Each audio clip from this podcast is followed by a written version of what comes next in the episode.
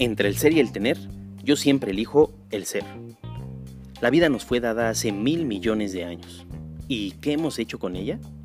Realmente muy poco. Pues no podemos decir que absolutamente nada. De cierta manera hemos avanzado. ¿Pero hacia qué? ¿O hacia dónde? Parece que a la autodestrucción. ¿Solo hemos creado para destruir? Eso parece. Todo lo que la humanidad o la mayoría de lo que la humanidad ha creado sirve hoy para la destrucción.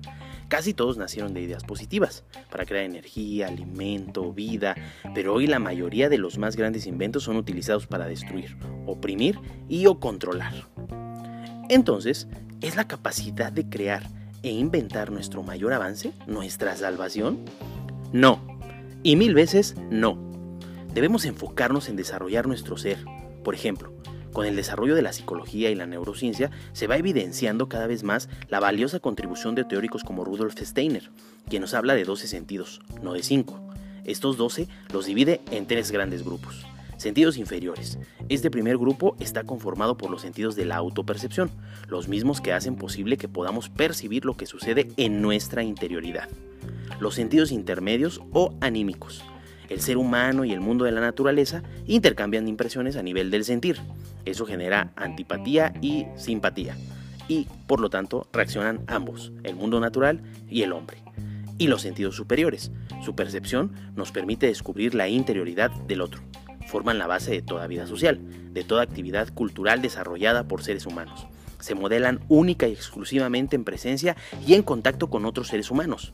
Esto implica que los adultos deben ser los primeros en cultivarlos. Se relacionan con el centro anímico del pensar, es decir, la capacidad de reflexionar, la empatía. Se ha comprobado, por otra parte, que las actividades artísticas son esenciales para desarrollar sentidos despiertos y vivaces. También que el deporte proporciona grandes beneficios en el cerebro. Esto quiere decir que debemos preocuparnos por el ser más que por el tener, por desarrollar el ser. Debemos impulsar una educación propiciadora del diálogo, la responsabilidad, la moral y la ética tan venida menos en nuestros días. Entonces, ¿por qué sería mejor enfocarnos en desarrollar nuestro potencial humano, a inventar cosas que nos hagan más fácil la vida y no permita ese desarrollo?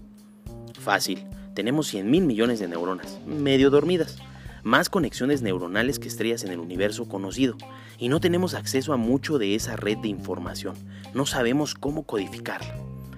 Por ejemplo, en la antigüedad, el desarrollo humano donde era mucho más propicio, los filósofos griegos y los egipcios tenían y comprendían nociones de células cuando ni cerca estaba de inventarse el microscopio, o estudiaban la bóveda celeste sin la capacidad de verlo con telescopios, ni hablar de satélites. Nos corresponde empujar las reglas y las leyes, evolucionar. Bien decía Sócrates, el tábano mayor. Es una pena que un hombre envejezca sin ver la belleza y la fuerza de la que su cuerpo es capaz. Si nos enfocamos al desarrollo del máximo de nuestras capacidades físicas, sensoriales, emocionales y mentales, la evolución estará dada. Pon atención en esto. Los delfines tienen una de las herramientas de localización más poderosas del mundo animal. Ningún sonar inventado por el ser humano ha logrado igualar la eficiencia y eficacia del delfín. Y, ¿sabes qué? El delfín desarrolló ese sonar, no lo inventó evolución a través del desarrollo del máximo de las capacidades. Eso necesitamos. Un tábano posmoderno.